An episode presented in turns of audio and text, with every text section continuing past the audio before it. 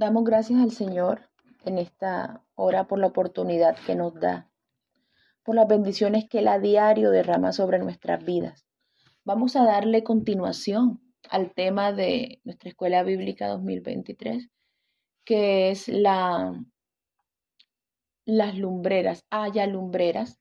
Entonces hemos dado el tema del sol, la luna por separado, las estrellas. Dimos el tema general de las lumbreras al principio. Eh, vamos ahora a hablar de los milagros en el tiempo a través de las lumbreras. ¿Pueden repetirlo? Milagros en el tiempo a través de las lumbreras. Sí, pero no, no nos adelantemos. ¿Sí? Entonces, vamos a, a pedirle al Señor que pues, nos derrame su bendición mientras la palabra se predica, que nuestro entendimiento sea abierto. Estamos, hay cosas que no nos parecen tan, tan bonitas ni tan, tan trascendentales porque las vemos todos los días.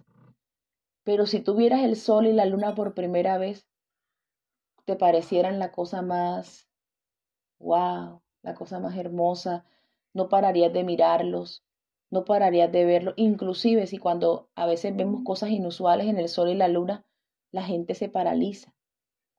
Pero son una bendición a nuestra, la gente se paraliza que deja de hacer lo que está haciendo por ir a, a mirar.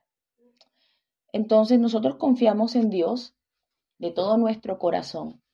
Y sabemos que esas lumbreras están en el cielo como un regalo para la humanidad, como un regalo para el hombre, como ese bombillo que, o ese sistema eléctrico, ese sistema de energía que le puso Dios al cuarto de los bebés, al cuarto de su bebé. La humanidad es el bebé de Dios. Entonces, cuando uno, uno, está preparando un cuarto para un bebé, uno le pone todo bonito y le pone una luz bonita una luz a veces suave, una luz porque uno quiere, sí, que pueda dormir, que pueda descansar, que no se vea oscuro, dependiendo. Entonces Dios de esa manera prepara los ambientes para su pueblo, prepara los ambientes para la humanidad misma, para todo el mundo. Dice la palabra que Él deja caer su sol sobre buenos y malos. Y esa es una evidencia de la misericordia de Dios. Vamos a leer en Génesis capítulo 1, el verso 16. Dice la palabra de Dios, leo en el nombre de Jesús. E hizo Dios las dos grandes lumbreras, la lumbrera mayor para que señorease en el día y la lumbrera menor para que señorease en la noche. Hizo también las estrellas. Y las puso Dios en la expansión de los cielos para alumbrar sobre la tierra y para señorear en el día y en la noche, y para separar la luz de las tinieblas. Y vio Dios que era bueno. Y fue la tarde y la mañana, el día, ¿quién se acuerda? ¿El día? No. Cuarto. El día cuarto, muy bien. Entonces, hoy vamos a conectar las lumbreras con una palabrita más. Esa palabra que que siempre usamos bastante. Milagro. ¿Qué es un milagro? ¿Quién me dice? Gabriela, tú mencionabas algo de esa palabra. ¿Qué es milagro? ¿Cómo? Algo inusual. ¿Qué más puede ser milagro? Nosotros vivimos en un mundo natural. Y que llueva es natural que caiga neblina es natural. Que caiga el, que, que el sol brille es natural. Pero cuando las cosas no siguen la ley de lo, de lo cotidiano, de lo, de lo normal, ya no se llaman naturales, se les llama sobrenaturales. ¿Qué sobre? Más allá de lo natural. Es algo que está tomando el control de lo que normalmente pasa y está pasando algo diferente. Por ejemplo, si una persona está enferma de una enfermedad terminal, ¿qué se espera? Que muera. Que muera, porque es una enfermedad terminal. Esa es la naturaleza de la enfermedad, matar a la persona. ¿Sí? Si, si, de pronto, si a una persona le golpean la nariz, ¿qué es lo que se espera? Que le salgan lágrimas. Que llore, porque eso enseguida, eso enseguida hace llorar. Que te toquen la nariz enseguida saca lágrimas. Entonces, todo, todo tiene, tiene una, una conexión con, con lo natural. Entonces, siempre suceden situaciones en las que queremos cambiar eso natural, queremos cambiar eso que pasa. Y hoy quiero mencionarles dos milagros especiales que hizo Dios en la Biblia, a través de hombres, que su, su fe fue mucho más allá de lo, que, de lo lejos que pueden estar el sol, la luna o las estrellas. Entonces vamos a hablar de Josué. ¿Quién se acuerda de Josué? Yo, yo, yo, yo. Entonces Josué, Josué le tenía una tarea. ¿Cuál era la tarea de Josué? Pelear ¿Mm? Pelear con los cananeos para destrozar. Ni siquiera pelear con los cananeos para destrozar, Neita. De, de, de, de- de liderar a los israelitas. Liderar los- a los israelitas para que hicieran qué? ¿A cuál batalla? No me han dicho la palabra. ¿A qué los manda Dios? A conquistar qué? Jer- naciones. ah, ¿La qué? Canaán. Pero ¿cómo, cómo la llamaba Dios? prometida. La tierra prometida. Entonces Él los manda a la tierra prometida. Y allá en la tierra prometida, ellos comienzan a, a, a seguir lo que Josué les dice. En la mayoría de los casos, ellos, a mí me, me llama mucho la atención porque cuando tú lees en el libro de Josué acerca de cómo se comportó Israel con Josué, eran, se, se veían sumisos, se veían más llevaderos, se veían siguiendo más lo que Dios quería hacer con ellos, a pesar de que hubieron ciertas dificultades en el camino. Ya ese Israel que estaba haciendo complaint en el desierto había madurado, Porque era una generación. era una nueva generación, ya habían visto a sus padres quedar tendidos en el desierto, quedar allá postrados porque no habían seguido a Dios como se debía. Entonces, la generación estaba despierta, la generación estaba consciente de lo que les iban a dar. Uno, uno no lo ve importante, pero imagínense ustedes que, que el Señor diga, te voy a dar una tierra y toda esa tierra es tuya. ¿Ah? ¿Esa tierra es mía? Sí, ese lugar es tuyo. Ahí puedes construir lo que tú quieras y te voy a dar para que lo construyas. Son cosas que uno no espera, ¿verdad?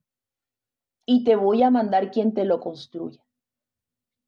Pero si yo no tengo dinero, si yo no tengo forma de hacerlo, ¿cómo haría yo para hacer algo, una, una, un plan de construcción en este lugar que no, no es mi tierra, por ejemplo? Y Dios, sin embargo, lo permite.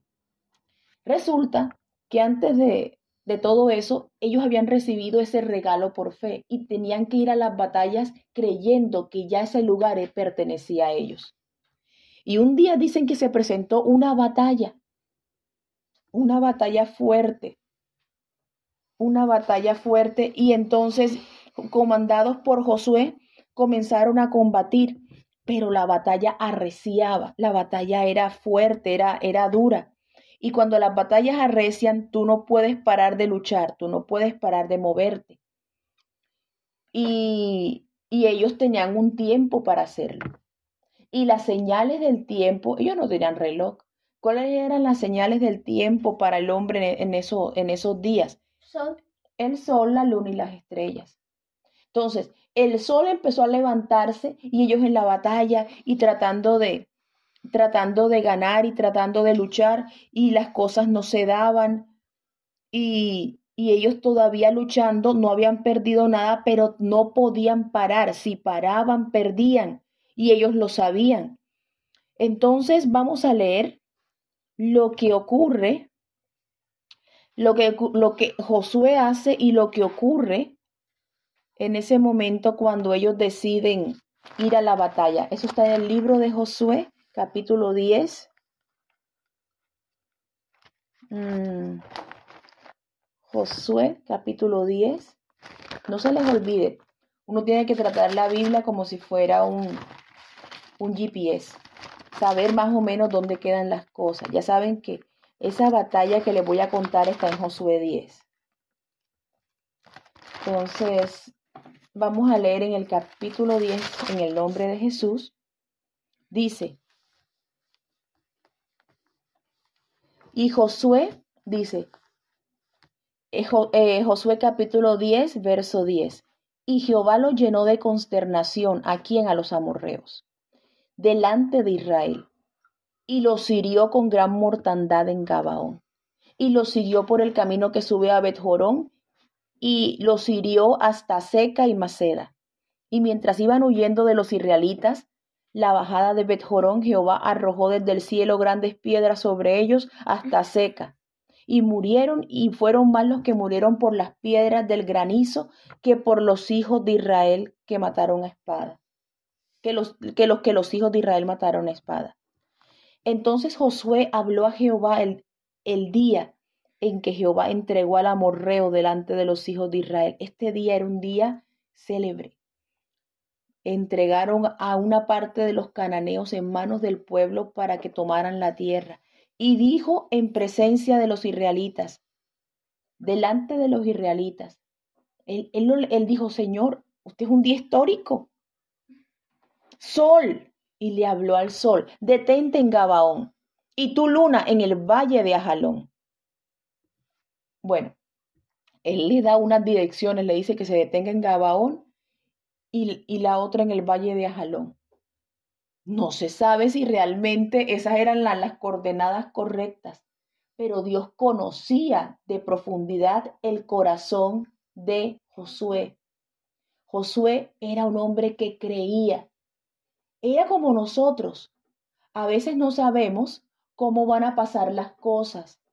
A veces no sabemos cómo van a ocurrir. A veces no tenemos ni idea qué va a pasar al día siguiente y cómo Dios nos va a sacar de esta situación. Él lo sabe. Él pidió que el sol se detenga, que se detenga aquí porque estaba probablemente ahí, y la luna que se detenga allá porque lo que dejamos atrás fue el valle, que no suba la luna. Y Dios respondió de acuerdo a la necesidad de, su corazón. Dice el versículo 13, y el sol se detuvo y la luna se paró hasta que la gente hubo vengado, a sus, hubo vengado de sus enemigos. ¿No está escrito esto en el libro de Jacer? El sol se paró en medio del cielo y no se apresuró a ponerse casi un día entero. O sea que pudo haber durado alrededor de 20 horas el sol así. Tú sabes que Dios detenga un sistema solar solo por la fe de uno pequeño. A veces nos sentimos insignificantes. A veces sentimos que, lo, que no estamos logrando nada. A veces sentimos que no estamos creciendo, que no estamos llegando a ninguna parte. Y era para el pueblo de Dios, era una señal para el pueblo de Dios. Y Dios usó a ese hombre. Y Dios lo usó grandemente. Y Dios lo usó con gracia. ¿Y qué hace Dios? Responder a la petición de un pequeño, de un, imagínate que tú fueras amigo de las hormigas y una hormiga te pidiera un favor. ¿Y cómo haces tú para hacerle el favor a la, hormiga?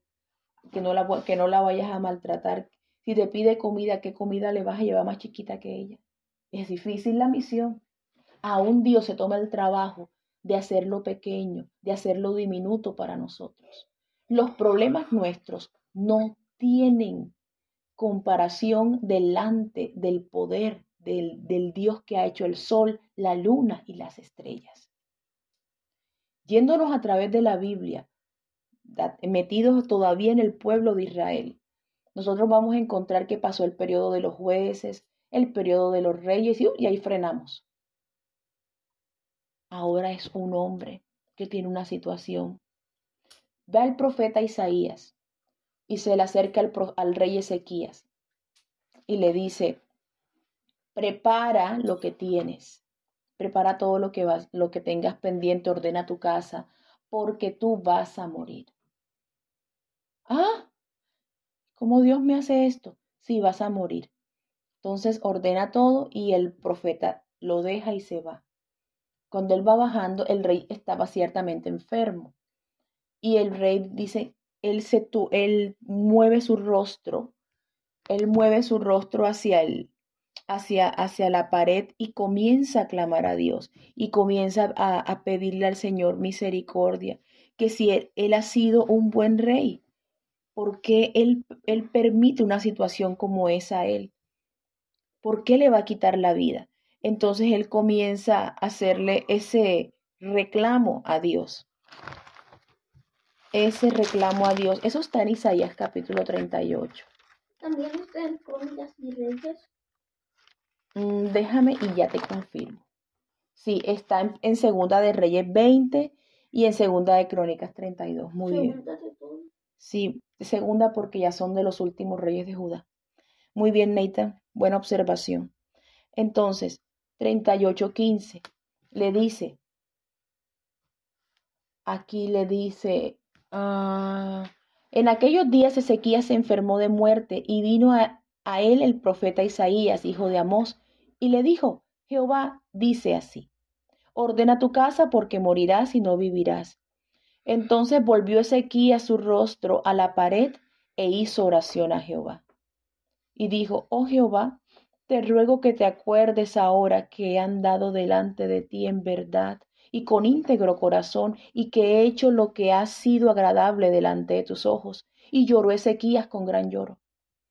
Vino palabra de Jehová a Isaías diciendo, Ve y di a Ezequías, como quien dice, devuélvete. Jehová Dios de David, tu padre, dice así, He oído tu oración y he visto tus lágrimas. He aquí yo añado a tus días quince años. Y te libraré a ti y a esta ciudad de la mano del rey de Asiria, y a esta ciudad ampararé. Imagínate, tanto fue, él estaba aclamando por su vida. Pero cuando un líder de un pueblo, cuando un pastor, cuando un presidente de jóvenes se arrodilla delante de Dios, cuando un padre de familia se arrodilla delante de Dios, ¿qué hay detrás de ellos? Un pueblo, unos jóvenes, una iglesia, una familia. O sea que no solamente Dios le otorga vida a Ezequías, sino que también envía bendición y protección sobre la ciudad de Jerusalén solo por el hecho de que Ezequías se humilló. Entonces dice, y esto te será señal, le dice Isaías a Ezequías, y esto te será señal de parte de Jehová, que Jehová hará esto que ha dicho. He aquí, yo haré volver la sombra por dos grados que ha descendido con el sol en el reloj de Acaz. Uy, ya tenían reloj. Pero ¿sabes de qué era el reloj? Sombra de sombra. Sí, pero no puede funcionar si habían muchas nubes o lluvia, o si tuviera un arbusto al lado. No creo que hubieran arbustos al lado. De pronto si hay nubosidad, sí, pero piensa en los días en que el, sol ha estado, eh, eh, o sea, el día ha estado soleado, ya ellos tienen idea cómo la sombra avanza, independientemente de que hubiera estado nublado, que no creo, porque aquí viene una señal y dice, He aquí, yo haré volver la sombra por grados que ha descendido con el sol en el reloj de Acaz, diez grados atrás. Y volvió el sol siete, diez grados atrás, por los cuales ya había descendido. Yo les digo una cosa. Escritura de Ezequiel, rey de Judá, de cuando fue enfermo y sanó de su enfermedad. Entonces, aquí es como Dios obra. Dios no solamente tiene el poder de parar el sol, sino también de qué? De retrocederlo. El, ¿Quién es el único que puede tener el control de un lugar? sino aquel que lo ha hecho, aquel que lo conoce, aquel que lo ha formado, aquel que lo sostiene. ¿Se acuerdan cuando hablábamos de las, de las formas de posesión? Cuando tienes algo, cuando lo cuidas, cuando pagas por él, cuando lo mantienes, cuando lo proteges, Dios hace eso y mucho más por la tierra. Y a Él damos gracias por sus milagros. Entonces, yo le agradezco a Dios en esta hora, porque este tipo de escrituras traen sobre nosotros temor. Ahora mañana que salga el sol, lo van a ver diferente. ¿Por qué? Porque se van a acordar de Josué. Se van a acordar de la, van a mirar la sombra, van a mirar su propia sombra, van a mirar la sombra de los árboles. Aún Dios tiene el control sobre el tiempo. Eh, eh, Por muchas aflicciones que hayan en este mundo, ¿saben una cosa? Por mucho que esté pasando en este mundo, por mucho desastre que haya, por mucho odio, por mucho resentimiento contra los hijos de Dios y mucha, mucha ira contra los hijos de Dios. El que domina los cielos, el que ordena a la luna, el que le da vida a las estrellas y les pone ley, ese es tu Dios. El que tiene el poder de retroceder el tiempo, detenerlo o hacerlo avanzar más rápido, porque no se dan cuenta que el, el tiempo avanza muy rápido. Ese mismo es el mismo que nos ha prometido vida eterna. Todo está bajo su control. Somos pequeños, somos insignificantes en tamaño, pero la bendición de Dios nunca falta a aquellos que le aman. Vamos a orar y vamos a dar gracias a Dios por su palabra y vamos a exaltar su nombre, vamos a, darle la gloria como Él lo merece. Bendito y alabado sea su nombre. La honra, el honor, la gloria, el poder son de Él. Imagínense, el sol fatiga, el sol no lo puedes ver de frente porque deja ciego. ¿Cuánto más no será la gloria de Dios? Una razón para humillarnos, una razón para caer de rodillas ante su presencia. Cuando ves la luna, eso te da muestre, te da señal que aún en medio de las tinieblas, en medio de las cosas que el mundo ofrece, tú tienes que seguir brillando y dándole señal de tiempo a la tierra, porque la iglesia es una de las manecillas del reloj de Dios.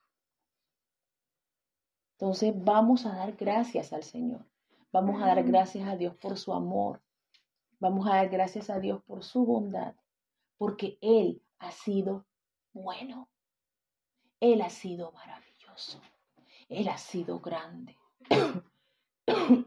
Perdón. Su presencia es amplia y suficiente para cada uno de nosotros.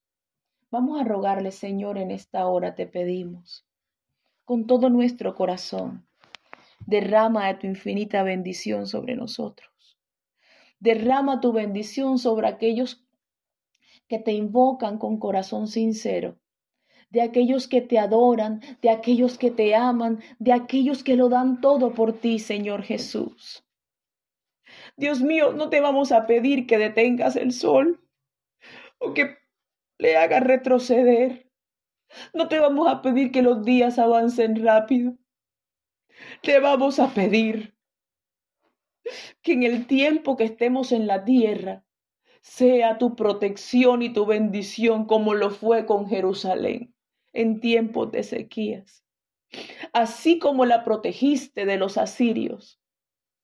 Protege a tu pueblo, Dios, de toda esta ola de maldad, de toda esta ola de tinieblas, y bendice a tu pueblo y que ninguna mano, ninguna garra pueda venir a destruir la obra que tú has hecho. Somos tus luminares, somos tus lumbreras, eres bueno, eres justo, eres maravilloso, eres santo. La gloria, la alabanza y el honor son tuyos, oh Rey, pertenecen a ti. Bendito y adorado sea tu nombre. Exaltado y glorificado sea tu nombre. Con todo mi corazón y con todo mi ser, hoy presento con mi familia mi sacrificio de alabanza a ti, Señor Jesús. Gracias por tu amor, gracias por tu misericordia. Gracias por tu bondad infinita. Tú has sido bueno, Señor. Grande eres tú. En el nombre de Jesucristo. Aleluya. Amén. amén. Aleluya.